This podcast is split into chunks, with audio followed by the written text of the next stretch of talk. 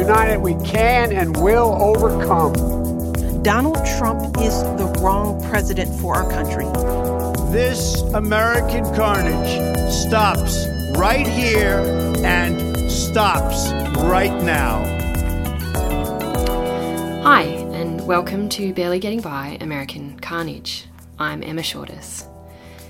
This week, in the aftermath of a truly awful debate in which the President of the United States called on white supremacists to stand by live on TV, Chloe and I have been thinking a lot about the role of the media, and television in particular. So we've gone back to one of the most culturally significant television shows in American politics, Aaron Sorkin's The West Wing, which first aired in 1999 and played for seven seasons, and it's attained a kind of cult status in American culture. We talk about its lingering influence and how it relates to the potential collapse of American democracy.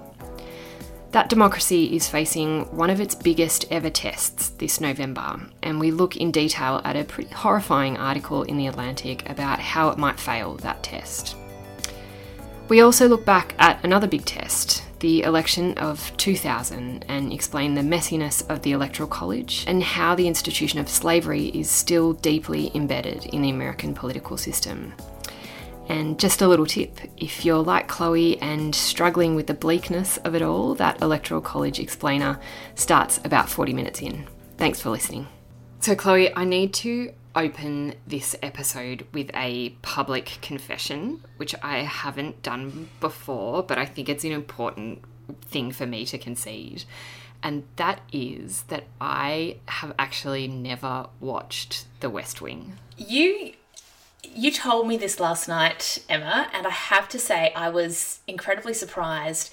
One because you kind of you kind of gave me the impression that you had and two because I, I very much expected it of you you know if i for those of you who are listening one thing i know about emma is that she's you know she's kind of a she has been a liberal in the past. She's gone on to re, you know to partially reject her obamaite liberalism but she still has kind of a sentimental attachment to it. And in that sense she is i think exactly the sort of person who should have watched the west wing as a teenager. So if you didn't i'm just i'm, I'm honestly wondering where your politics have come from I, I honestly don't know like what happened because I am exactly the target demographic for the West Wing. You know, all my friends were watching it and I don't I honestly don't know how it passed me by and it just kind of got to the point where it had passed me by and then it was too late. I then became sort of overwhelmed by the task of watching, you know, seven or whatever seasons of this show.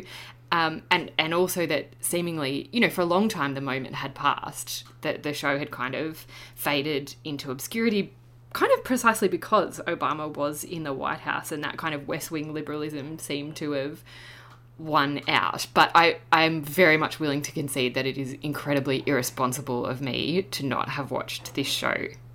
And well, I, I wouldn't call it irresponsible. Um, but I would say that yeah, I think you're right in that you've missed the boat because there was a there was a period sort of at the beginning of the Trump presidency where we were all told that watching The West Wing was consolation against what was happening in America, against this creeping authoritarianism, and that it could remind us of the best of American democracy, of idealistic liberalism. And in a way, that kind of rehashed the sentiment that was around The West Wing when it first aired in the late 90s and the early 2000s, especially, when it did become kind of a an alternate universe America where George W. Bush never won the won the 2000 presidential election, and we were happy we were still you know sort of happily ensconced in you know this triumphant, affluent, third way liberal moment. It was as if the Clinton years had never ended, and that's where I wanted to start today is with an article about an article repeating some comments from Aaron Sorkin, the creator of The West Wing, where he was offering his opinion on what he would like to see come election night on November 3rd. You know, like I, th- I think that is part of the reason why me not having watched The West Wing is irresponsible, is because Aaron Sorkin has this outsized role in in the kind of commentariat of American politics. He comes up again and again, and people people listen to him. Um, so so what does he what does he have to say this time? Yeah, and I think that's the direction he was coming from when he made these comments. I think it was in an interview with Variety where he said that he he doesn't think that Trump will concede will concede defeat. I think that you know that's a that's something you want to talk about later in this episode. But Aaron Sorkin said that you know what if he were writing the script for the 2020 election, and I'm quoting here, for the first time his Republican enablers march up to the White House and say, "Donald, it's time to go." I would write the ending where everyone does the right thing I don't think Trump will do the right thing except by accident. So, you know, there is an acknowledgement there by Sorkin that this is very unlikely to play out as he expects. But I think one of the reasons I want to talk about the West Wing is but that for the longest time, you know, we first we first saw it as consolation for the George W. Bush years. We've also seen it as consolation for the Trump years. But there is an increasing body of work that's suggesting that it was not only a reflection of what people would like from democracy, but it became kind of American democracy's playbook during the Obama years. Okay, so just so I've got this clear, Sorkin is imagining that he is writing the fictionalized version of 2020, which is kind of problematic in itself that we're not dealing we're not dealing in reality um, we're dealing in, in fantasy which is I guess part of the critique of, of the West Wing that we're we're sort of getting at. Okay, so he's imagining this, and he's imagining Republicans kind of marching up to the White House and and frog marching Trump out. You know, that's, the scales are finally shed from their eyes. They've seen what an evil guy is, and that they have to rescue democracy. Okay, so this is something that we hear again and again. You know, we hear it from Joe Biden, who talks about how he's friends with Republican senators and, and they're nice to him. And he does kind of give the impression that he at least believes that should he win the election, again, that's a big if, should he win, that those Republican senators who have been so obstructionist and have been supporting Trump will finally have the freedom to, to go back to being reasonable human beings. Yeah, and I think you know, and I actually went back and watched a few episodes of The West Wing last night. It was really, it was really interesting exercise because I've kind of felt like I was getting dragged under. It's so, it is a very well written show and it's very seductive, and you have to kind of, well, I personally find I have to kind of arrest myself and stop myself from being, you know, um, seduced by Alan Alda's uh, kindly Republican character in the last couple of seasons in particular. But I think one of the things that the West Wing does there is it's it's a show that was very much about humanizing politics and showing the human side of, of politicians. And its thesis seems to be that there is this core humanity and this humaneness to political actors, that they are, in general, acting in good faith when they enter politics, and that even if they do behave in, you know, venal or ways that are edging towards corruption, they can always be called back to that better nature. And I think that that is that residual hope that is being extended to to Republicans, and it's something that goes against all the evidence, not only of the last four years, but also I would say, you know, the alternative hist- historical timeline of U.S. democracy, where we have actually seen that beneath this glossy surface, beneath the surface that's offered by shows like The West Wing, it has always been, you know, a swamp, the you know the swamp that Trump that Trump has d- described and so successfully a notion that Trump so successfully played on to win the presidency in 2016. That's right. And I think, look, that is one of the major criticisms of the Obama administration is that a lot of the, the particularly the, the younger staffers who were, you know, like like a lot of people, like like us, I think, Chloe, kind of um, inspired and so hopeful by the election of Obama that and they took that into the White House with them that assumption of good faith that you were talking about and and met with the reality of a Republican opposition didn't change that view, um, didn't didn't change that approach to people, that, that assumption that people are generally, you know, good and reasonable and acting in good faith, despite all of the evidence before them. And some of them, I think, brought that attitude kind of almost directly from the West Wing. Um, I think that you know some of them directly transplanted it from the West Wing. The West Wing, like I said, I think the West Wing became a playbook. There's a terrific article by Corey Robin, a review of several former Obama staffers' uh, books that they published after the end of the Obama years, which was in Dissent magazine, and it's extraordinary how clearly they took the lessons of the West Wing as lessons for how politics is and how politics should be. And it wasn't just about that, you know, that faith and that belief in the better natures even of their political rivals, but it was about the entire conduct of politics. So, you know, politics, if you read these accounts of the Obama years, it emerges as something that's you know largely conducted in speech. So you know it is the it is the plane of you know inspiring speeches like Obama gave and like his fictional predecessor Jed Bartlet, the president in the West Wing, gave before him. It's also a highly technocratic world. It's a pro- it's a place of technical fixes to glaring social problems, and it's also a space where these you know, and I should I should say, you know, these unelected officials assume enormous power based on little more than their, you know, their education and their connections, and you know, and just the sheer grift of being political operators. So that's the view of politics that they took into the into the White House. That's the view that was very much executed, it seems, within Obama's Obama's White White House, and and it is it's it's it's quite I find it quite astonishing that that is still so powerful that you know we can then have Aaron Sorkin coming in and opining to to Variety about how how he would write the 2020 election and there seem to be people who take that seriously.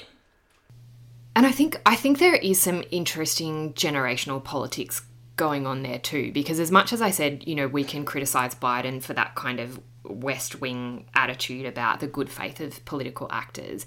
He is very much a kind of of a pre West Wing generation.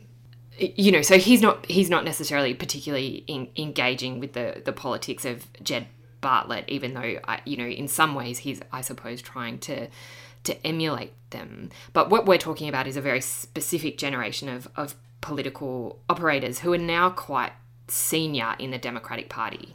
Well, we're talking about a specific generation. So we're, you know, really older millennials. So people who are a few years older than you and me, maybe, you know, sort of shading into gener- Generation X. But more than a generational difference, I think we're talking about a class difference. You know, it is the difference between between professional political operators who are coming out of Ivy League institutions who have experienced privilege and the expectation of success all through their lives and the and the political generation that has you know whose lives have been marked by insecurity and precarity who are finding their political representatives in people like Alexandria Ocasio-Cortez and the squad. And that was another thing, you know, that's another thing where we, I think we really need to move past this West Wing view of the world. Because if you watch the West Wing, like I did last night, you know, the, the way that politics works in the West Wing is it's all about celebrating complexity, but it also uses the complexity of politics and political negotiations as kind of a weapon with which to chastise ide- idealists. And you know, and to, to have a go at the kind of, I guess, the, you know, the principled absolutes of people like Alexandria Ocasio Cortez.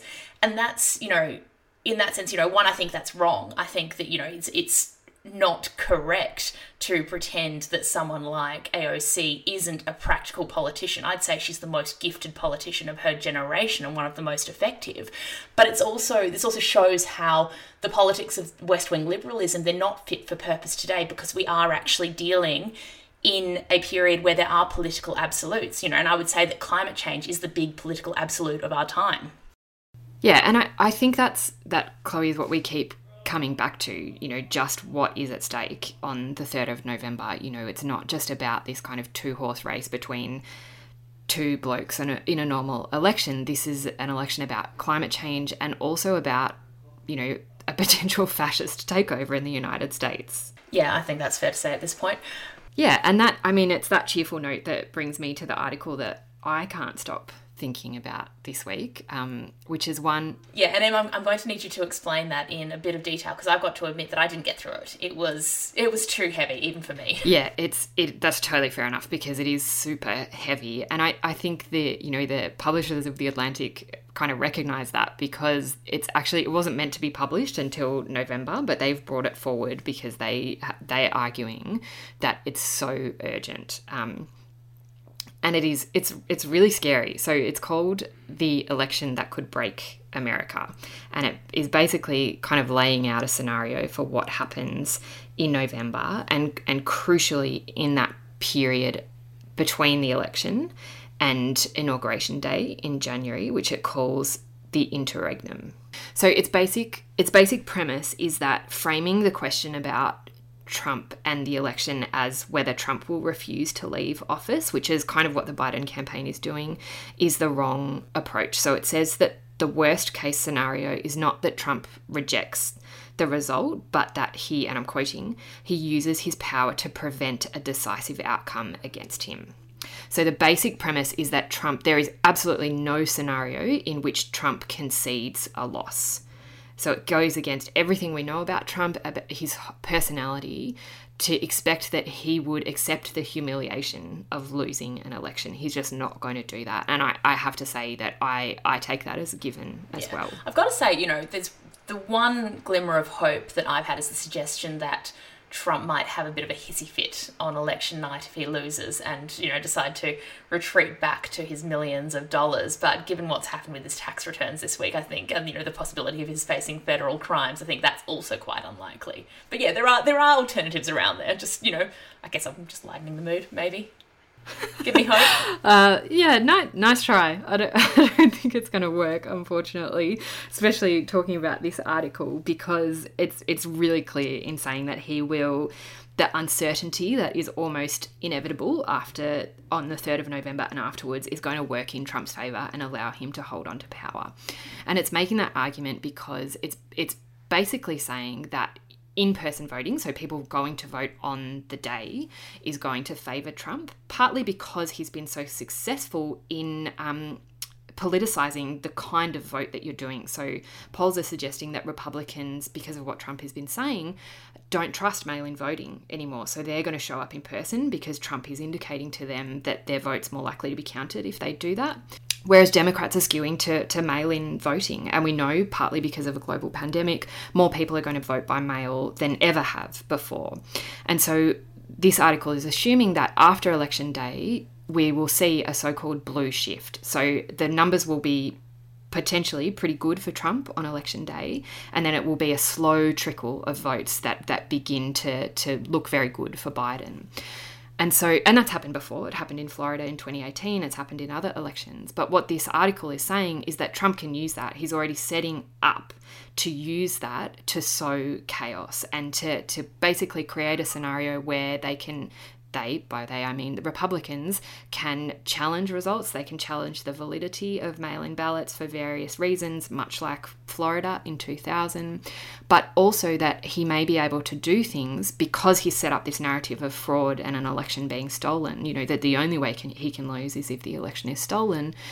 Um, where, where potentially we'll see scenarios like you know viral social social media footage of so-called election fraud and then you know seeing um, the author describes them as people adorned with their Second Amendment rights descending on post offices or polling places, and then Trump having reason, as he has done before, to do things like declare an emergency and say, I have to send in the National Guard, we have to shut down this particular post office, this particular polling place because of this danger. And what this article does really convincingly is lay out the sort of cascading effect of that.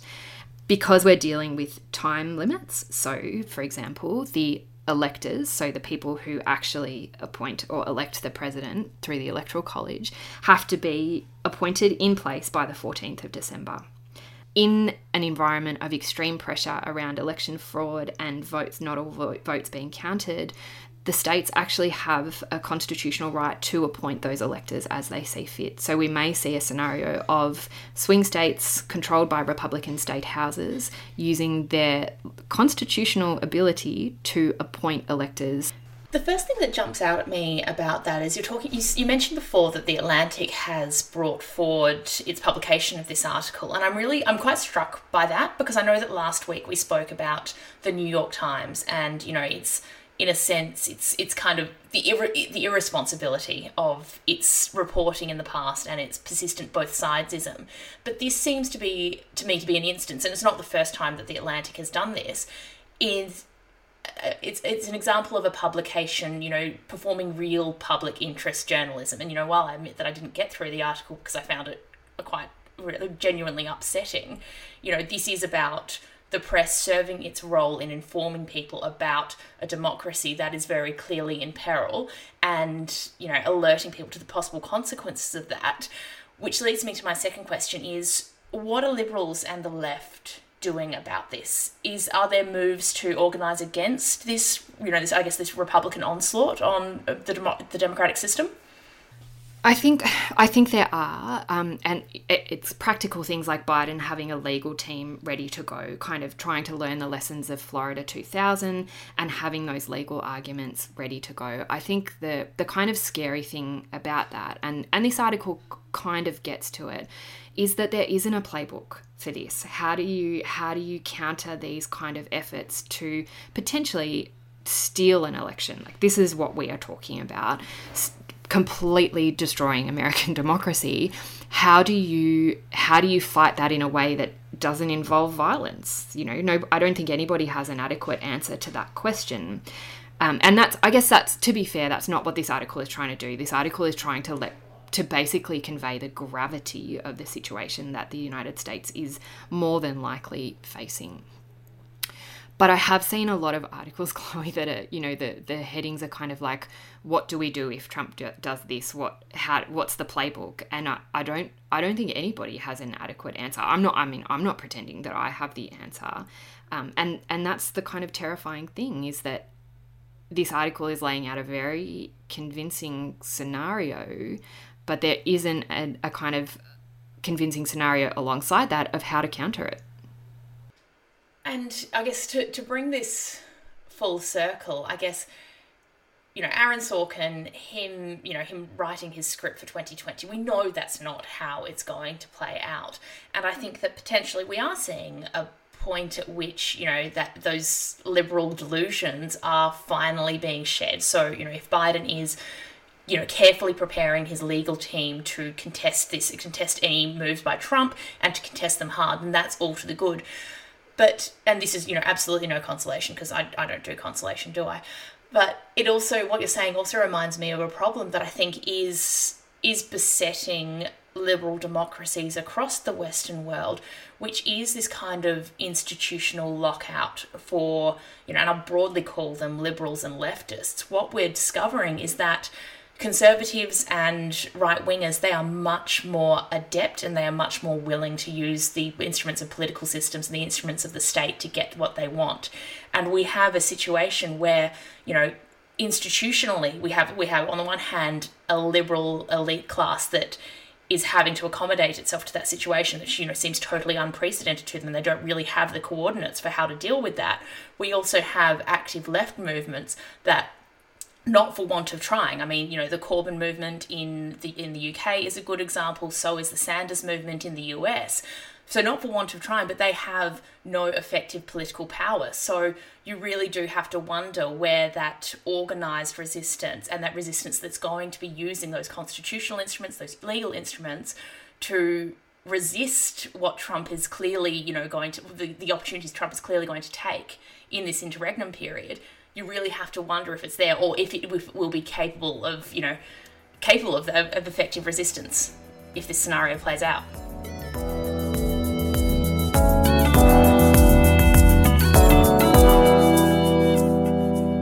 One of the things that really strikes me when I think back to previous elections is how much our reactions to them have been governed by, you know, what we now know as the 24-hour news cycle. I'd probably call it the, you know, several thousand minute news cycle these days, given the rate at which I update my my Twitter feed. I thought going back to the 2000 election, which is something that I know Emma and I know that anyone who has listened to the podcast previously will understand, she regards as quite a critical moment in US in the history of US democracy. I thought we might actually try and try and untangle exactly what happened on that day because I think a lot of people will be familiar with the aftermath and the the contest over Florida that happened in the Supreme Court. But um, I guess my question for you is how how uncertain were people about that outcome on the day of the 2000 election? Very uncertain. So, so actually, as election day dawns on the 7th of November in 2000, the polls were neck and neck. The election was too close to call between Gore and Bush. And I think, Chloe, we'll, we will come back to a discussion of polling um, later in the season.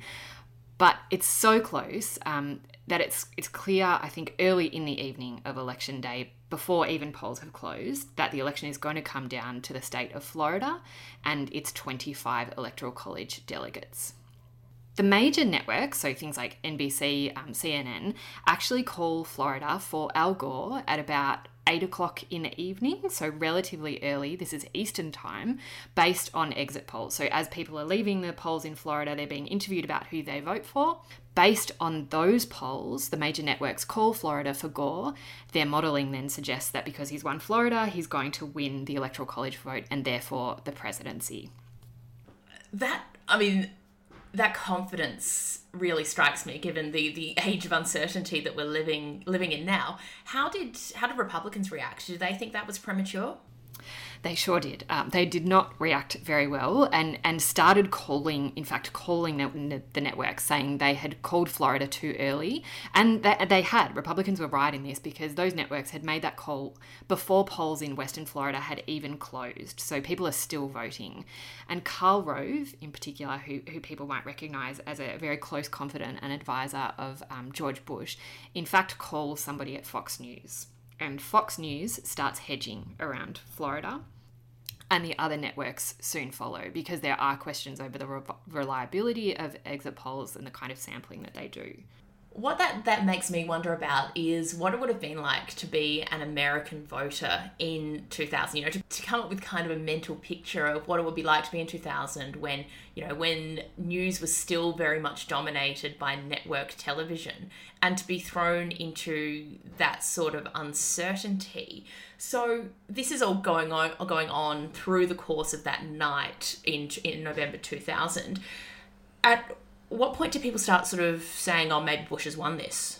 Well, that's the interesting thing, Chloe. I think when you talk about uncertainty, sort of early in the evening, people are, are, pretty certain. As I said, you know, the networks are calling it for Gore. So a lot of people are going to bed thinking that Al Gore is the next president of the United States. It's not until about 2 a.m. that in that morning, the morning of the 8th of November, that Fox actually flips Florida and says, no, we're calling Florida for Bush. And then most of the other major networks follow. So this is happening in the middle of the night when, like, most people have kind of given up and gone to sleep thinking Gore's the president. Okay, so what's happening behind the scenes? What's happening uh, Al, between Al Gore and George and George W. Bush? So behind the scenes, it's been called by the major networks for Bush. So Al Gore calls Bush to concede the election over the phone, but he doesn't do it publicly in his allotted time slot. So, you know, usually the election candidates kind of get wheeled out. Someone makes a, a, concession speech, and then, you know, the winner follows to make their victory speech. But Gore doesn't do this publicly because since he's called Bush, the margins are shrinking again. And one of the major news outlets, um, Associated Press, in fact, hasn't called Florida. So Gore then speaks to Bush on the phone again and takes back his concession. Wow. That would be one hell of a phone call to listen to. Does, the White? Oh no, no, it wouldn't be the White House. But do they still record uh, presidents, presidents, and presidential candidates speaking? No, they don't. There are there are some kind of uh, I guess oral histories of that phone call, and apparently um, it was rather terse, as you can imagine.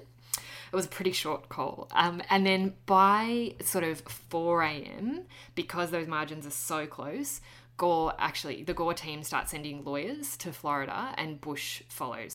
Good evening.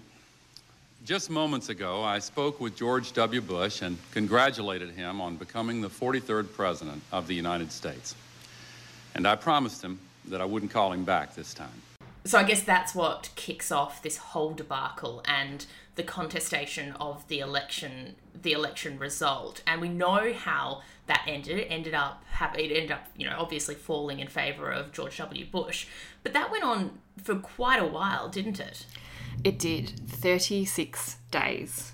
That's um that's a long time, and it feels like that would be an even longer time in 2020 if we're looking at, as we are, uh, an upcoming presidential election that's probably going to be a decisive one in American history.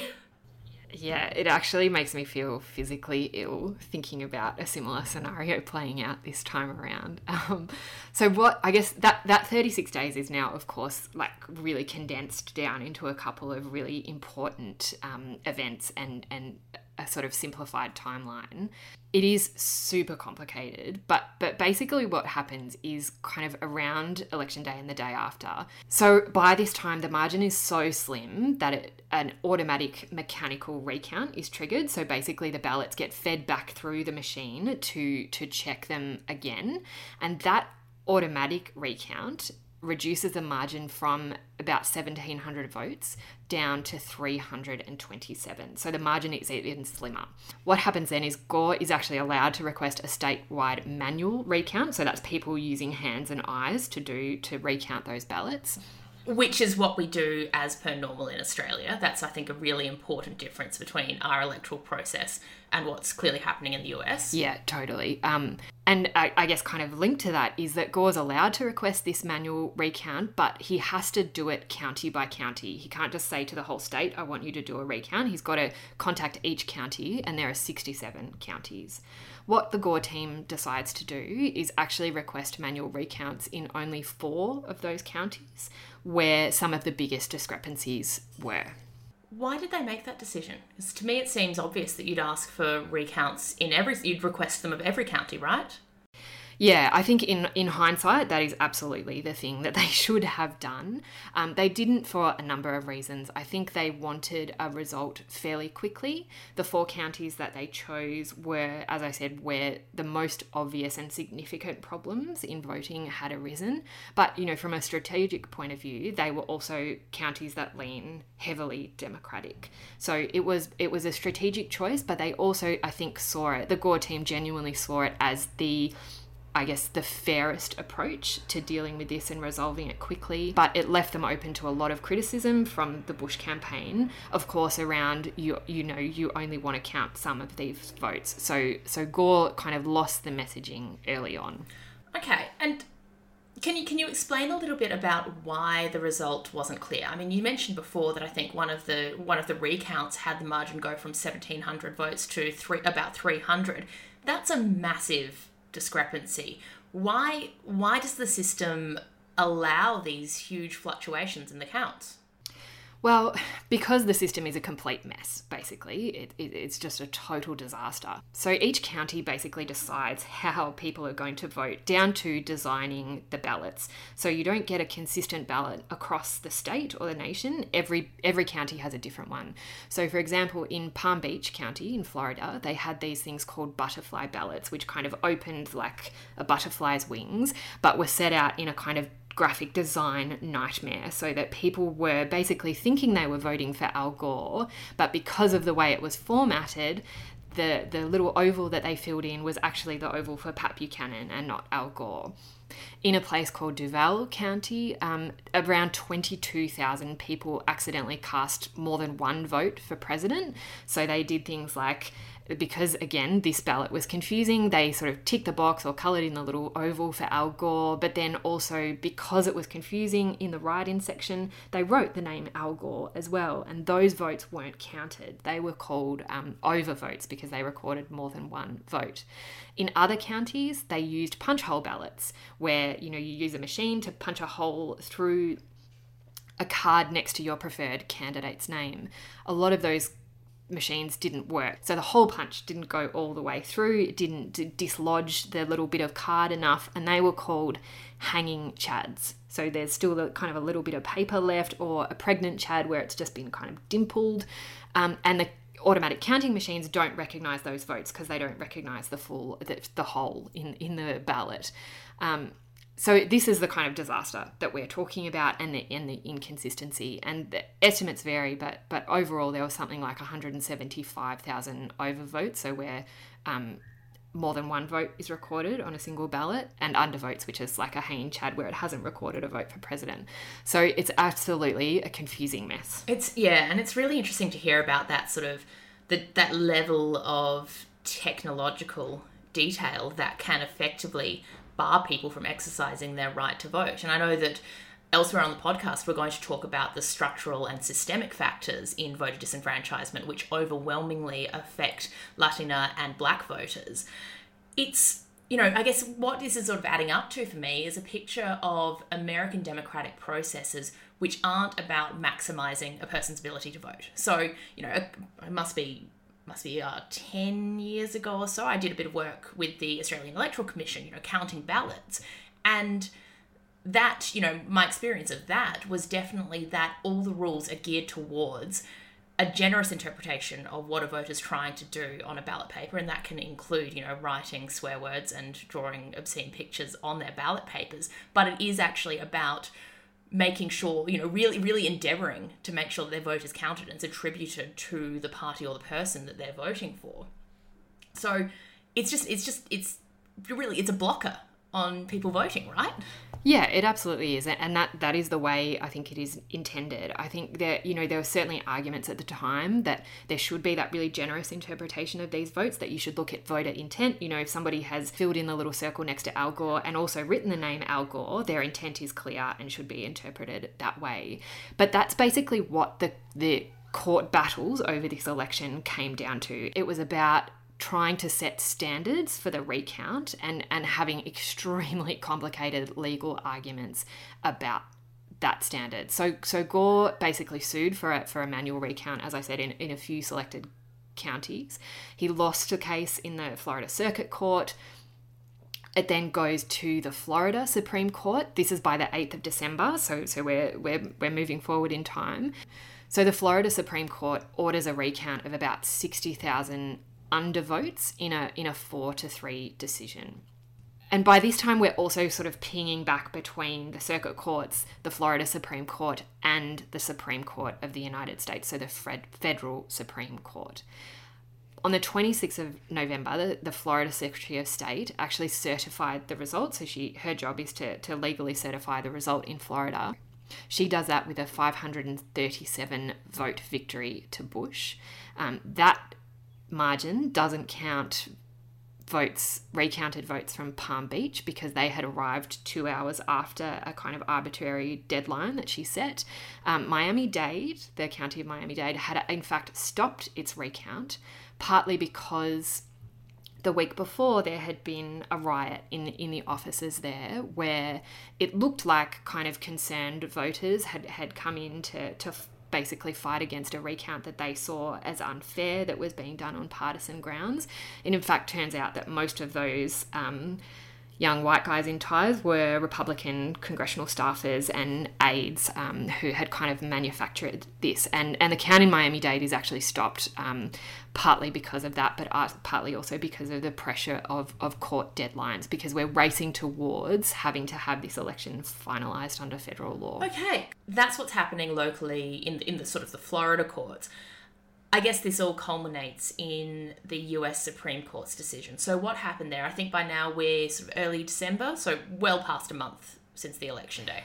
Yeah, that's right. And so, so the Supreme Court is is hearing this case, which in itself is really controversial that the Supreme Court would intervene in in a state electoral process. Um, by the 12th of December, though, the um, the Supreme Court has come down with a decision so, in a, in a 7 to 2 vote, the Supreme Court had ruled that the recount process, so the, the way that votes were being recounted across these different counties, was is inconsistent. And so it violated the 14th Amendment of the Constitution, which gives a right to equal protection.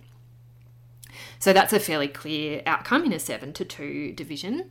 But the most important decision that the Supreme Court brings down on the 12th of December is that no alternative method of recount, so, so a method that satisfies the equal protection clause, no satisfactory way of doing that could be established in a timely manner, and that's a five to four decision. So, effectively, as I have said many times, one Supreme Court justice decided to stop the recount as it was, meaning that George Bush, as certified by the Florida Secretary of State, has won Florida and therefore won the presidential election. I guess the obvious question that comes to my mind there is, you know, we, we do understand now, especially given the events of the last few years, it's, it's very clear that the Supreme Court is, regardless of its its nominal position, it is a, a heavily politicized body. You know, a part of the big Republican project and part of the you know the reason why Republicans continue to back Trump despite his you know many uh, it's just utter egregiousness is because they see this as an opportunity to win the Supreme Court for a generation. Was was there politics involved? Was there part you know was there partisanship lurking under the surface of that Supreme Court decision? I, I, don't even think it was lurking under the surface. I think it was pretty apparent to, to everybody at the time. So so that five four vote fell very clearly um, along conservative and and so called liberal the liberal justices.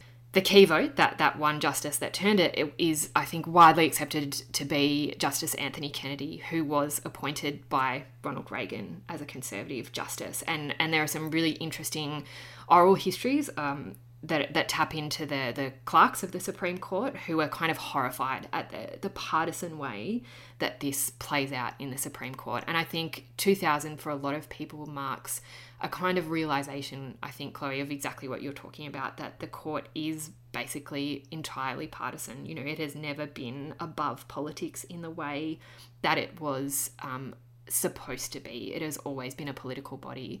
But this intervention in 2000 is completely unprecedented. And and the the dissenting judges were horrified and wrote down their horror about the way that this decision would completely undermine confidence in the Supreme Court. Okay, but set I guess setting partisanship aside, does anyone have a good measure of what would have happened under a fair, a reasonable, and a generous recount? Look, I think that's really hard to tell. There were some studies done by, particularly by media organisations, in in the aftermath of the election. Um, it's worth saying that Gore won the popular vote, the the national popular vote, by about half a million votes.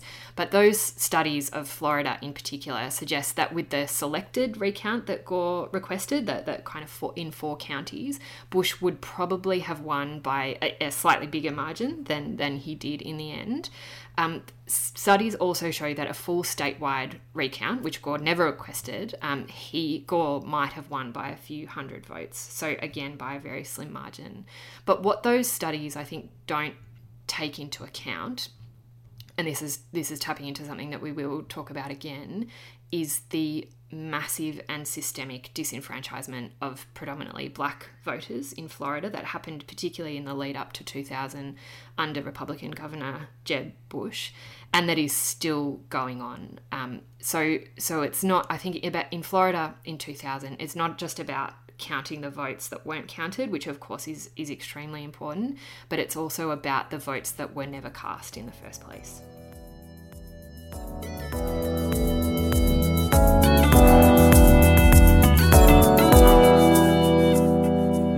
I'm probably not alone in being at once sick of electoral college explainers, but also I kind of can't get enough of them because it is intensely complex.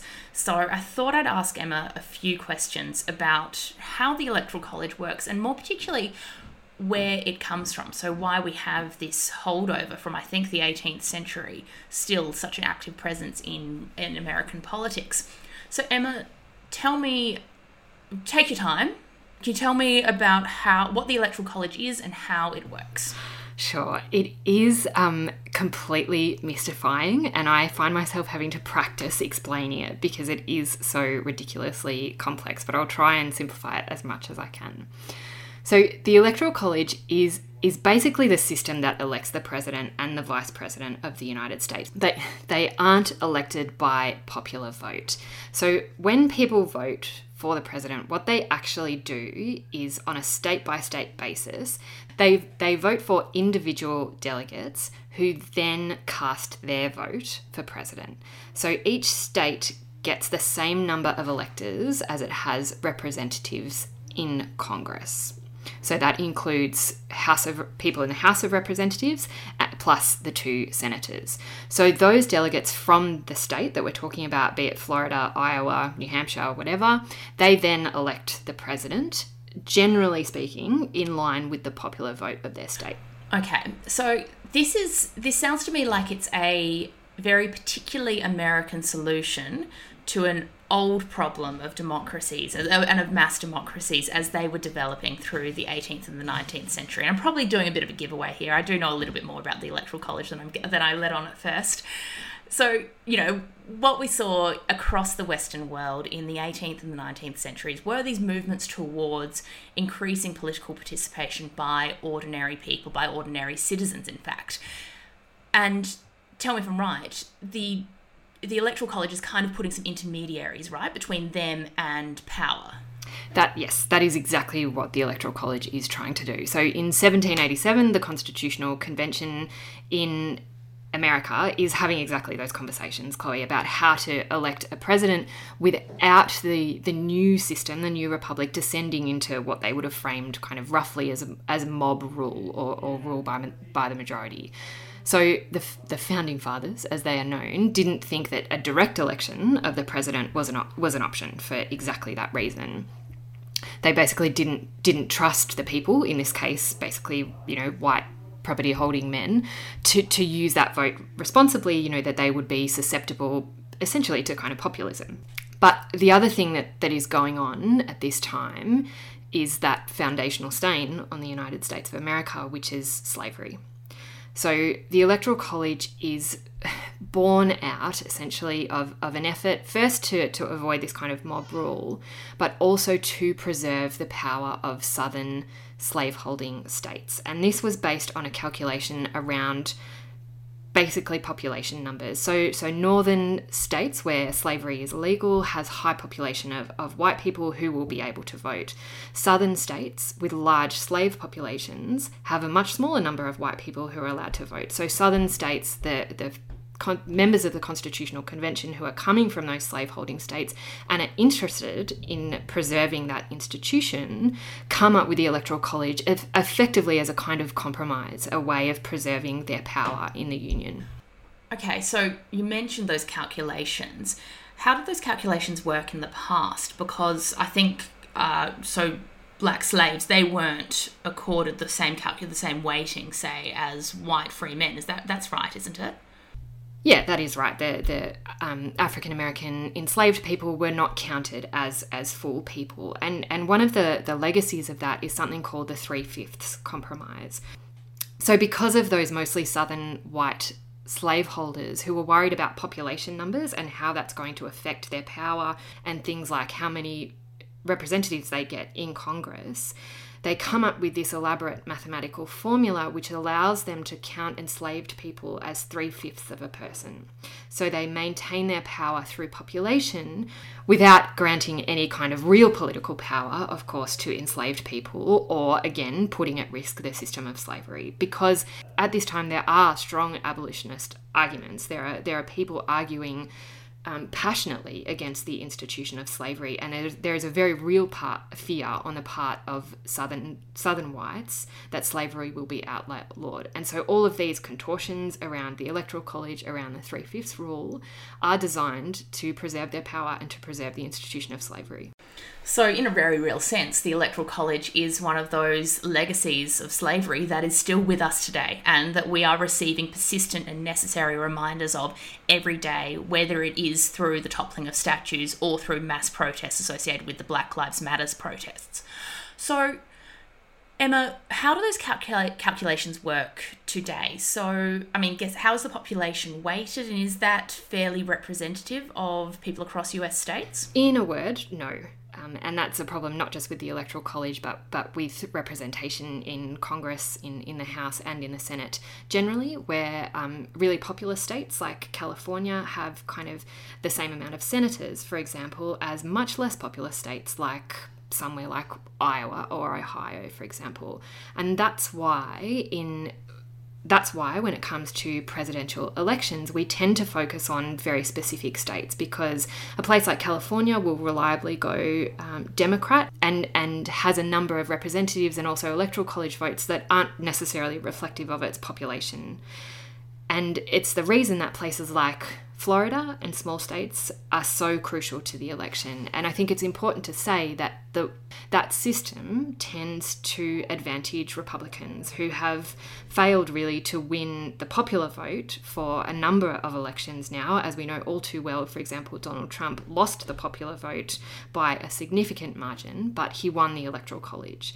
And so for Trump supporters, the Republican Party more generally, um, their their interest lies in preserving that system, in preserving the electoral college. And and I think it's worth going back to the fact that that that political interest again finds its origins in racism. And I think it's the case, isn't it, that Republicans have been much more, I suppose, on the front foot in terms of preserving that advantage. So through say, and this you know this applies not just to the electoral college but to the electoral system more generally in terms of maintaining and preserving those um, those borders and those head counts that will advantage them when it comes to these contests. That's right, isn't it?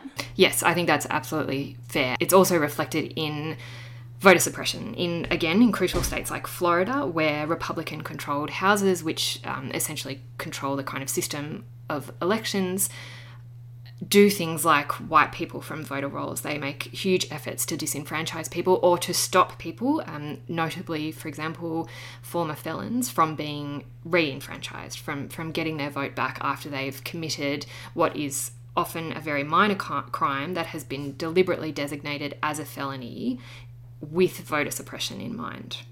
And I think voter suppression is certainly something that we want to come back to as we get closer to the actual election date.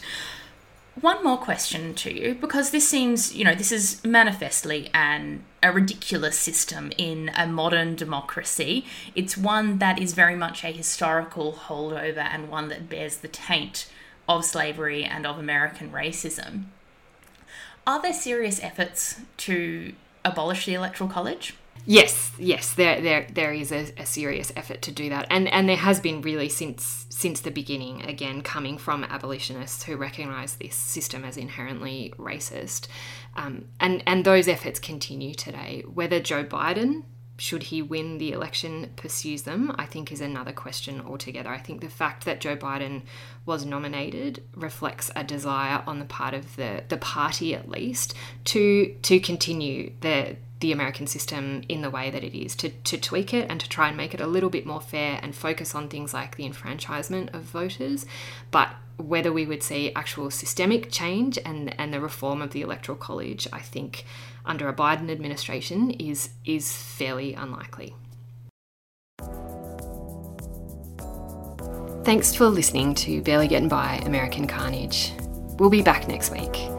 In the meantime, don't forget to sign up to our newsletter. This week we're looking closely at Trump's relationship with television. There's a subscription link in the show notes.